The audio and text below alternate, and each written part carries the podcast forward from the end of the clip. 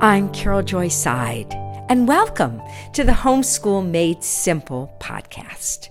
You're listening to episode 110.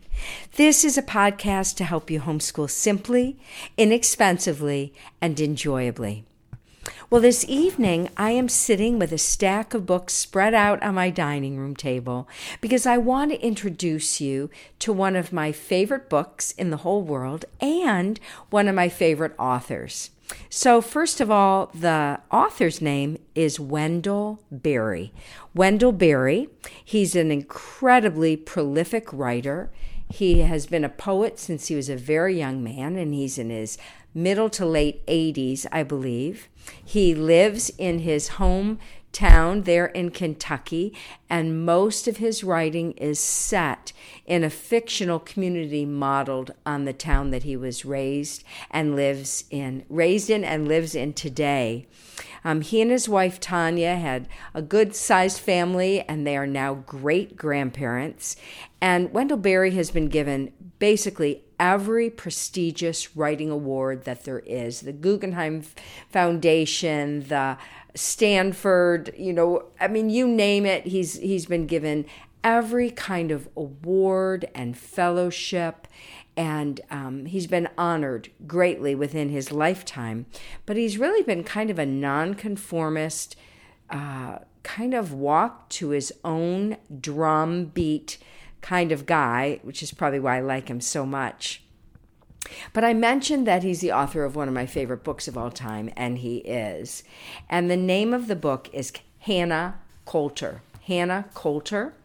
And um, I'm going to read you the description of Wendell Berry's life of writing and, and what he's done. This is from a um, the cover of a Library of America book on the Port William novels and stories, excuse me, going from the Civil War to World War II.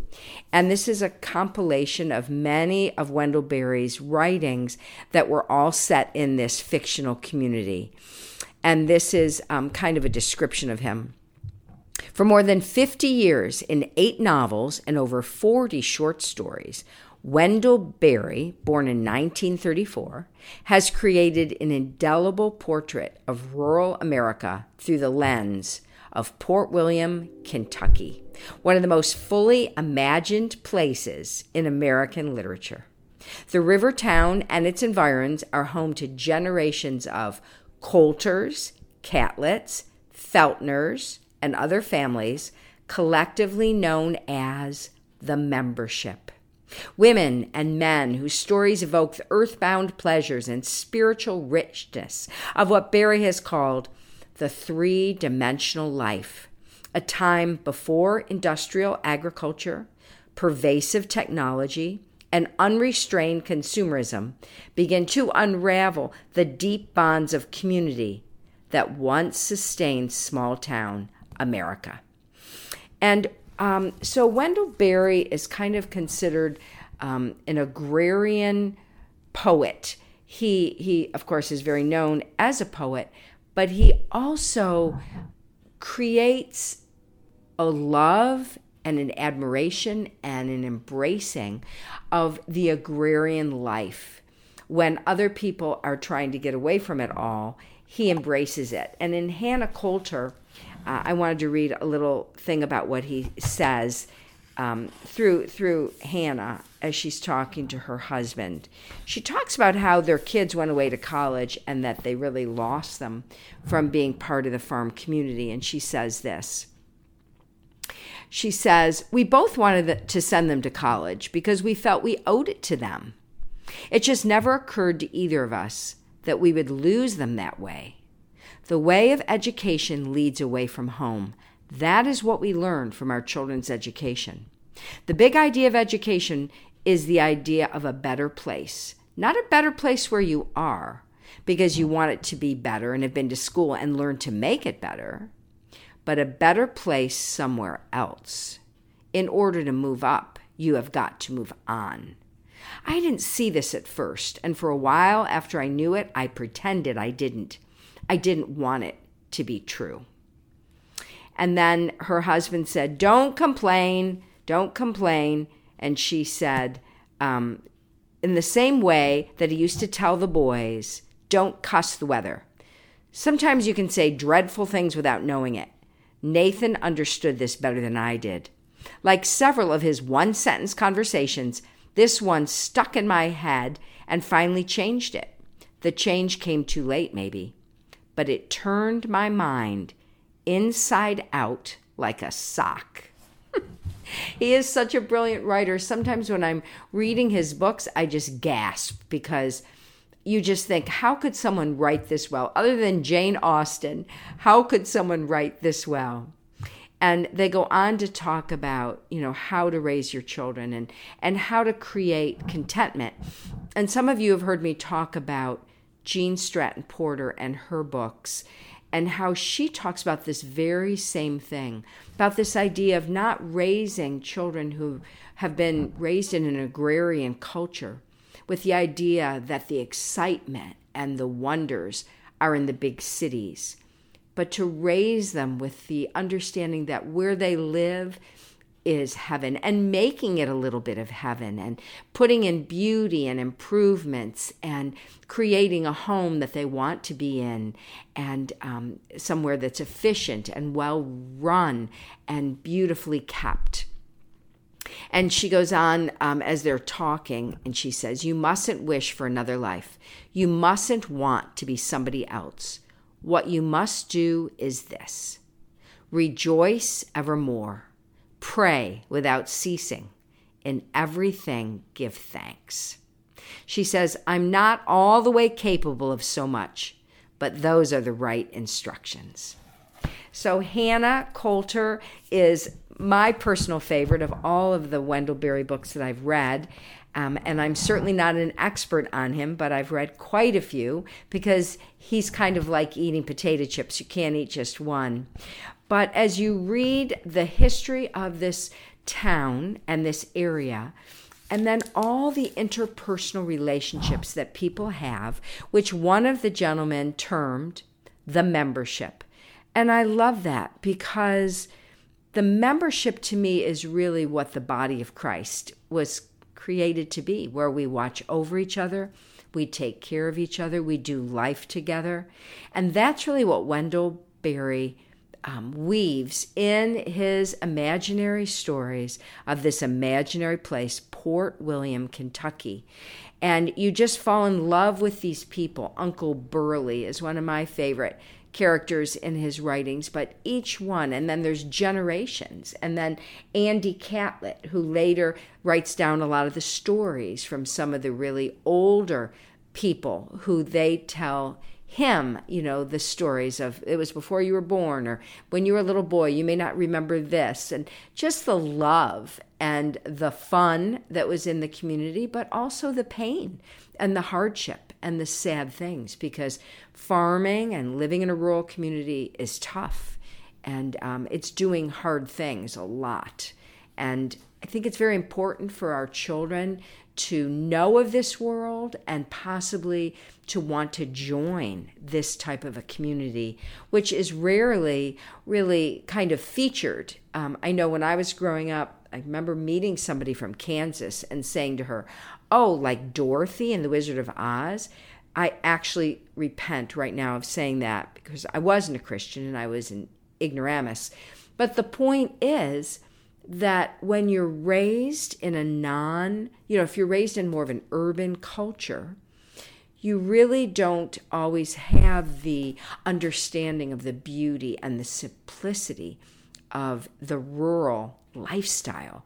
And Wendell Berry is the agrarian poet, as I said, and he's been uh, awarded by so many agrarian organizations and societies. I was interesting, um, interested to find out that he'd actually worked as an editor for Rodale Press, but then he got fired, which is so cute because he's such an independent person.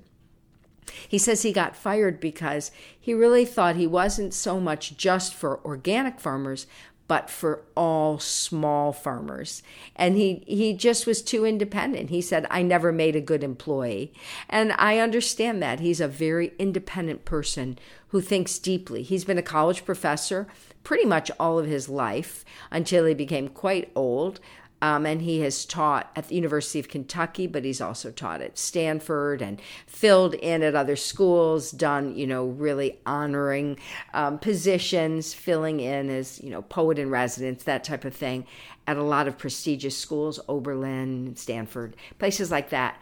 But his heart is in farming, and he and his wife have been raising sheep pretty much most of their adult lives and living in you know the country on the farm family farm and then buying other land that it uh, bordered so that he has built you know a really beautiful farm life there in Kentucky um, I wanted to read something adorable. So there's a book that's that has been published um, called the from the Library of America, and it's um, the Port William Novels and Stories, Volume 1. And to my knowledge, they have not done Volume 2 yet. They're a nonprofit, and so maybe they're needing funding or something. But this is the first volume, which, as I said, spans from the Civil War to World War II. And um, there are a whole bunch of short stories, and then it contains Nathan Coulter Andy Catlett, Early Travels, A World Lost, A Place on Earth, and a bunch of short stories. And one of the short stories that I just love is called A Consent. And it's about uh, Ptolemy Proudfoot. And he was a, a farmer, a huge, huge guy that lived in uh, the, you know, in that farm area. And then there was a school teacher, and her name was Miss Minnie. And it's a darling story of their courtship and um, marriage. But I love this description of Miss Minnie. It says this When she was hardly more than a girl, Miss Minnie had gone away to a teacher's college and prepared herself to teach by learning many cunning methods that she never afterward used. For Miss Minnie loved children and she loved books and she taught merely by introducing the one to the other. I love that. She taught merely by introducing the one to the other, the children and the books, which is just what Charlotte Mason said to do as well. Get yourself out of the way. The teacher should exert no undue influence in a child's life, but she should leave the child alone with books which is basically to say don't make school out of books. Just make your children lovers of books by reading to them and making them readers. So I'm not going to belabor this. I will probably do some more podcasts going forward on some of Wendell Berry's books, but I cannot recommend him enough to you. Uh, so, the books I have spread out right now, and I probably have more throughout my house, but let me just go over them with you. Hannah Coulter, Jayber Crow, That Distant Land, A Place in Time, A Place on Earth, Nathan Coulter, Andy Catlett, Early Travels, and A World Lost. I think that's everything I've got here right now. And then a million short stories, which I highly recommend in this uh, Library of America edition. So please reach your arm out and find yourself a Wendell Berry book. Get started and you won't stop. I I can't stop reading him. I read him over and over again.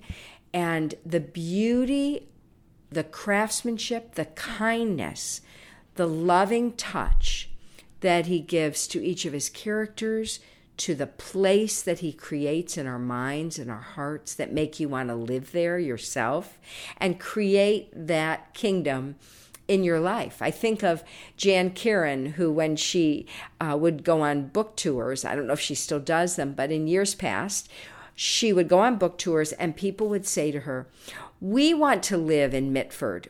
We want to live where you live. And she would say, Mitford is wherever you make it you just create your community where you are. And I feel like that's what Wendell Berry's, one of his many messages, is the love of the land, the love of the agrarian culture, the love of community and fellowship, and what that looks like in our modern world. And he will influence you, he will change your life. I know he's changed mine. Thank you for joining me this week on the Homeschool Made Simple podcast. I have a request. Would you mind sending a Homeschool Made Simple episode to a friend? Any episode. I love to help families homeschool simply, inexpensively, and enjoyably. When you help me get the word out about what I'm doing here, I appreciate it so much. Until next time, remember Jesus' commandments are not burdensome. What he calls you to do, he will enable you to do. Blessings.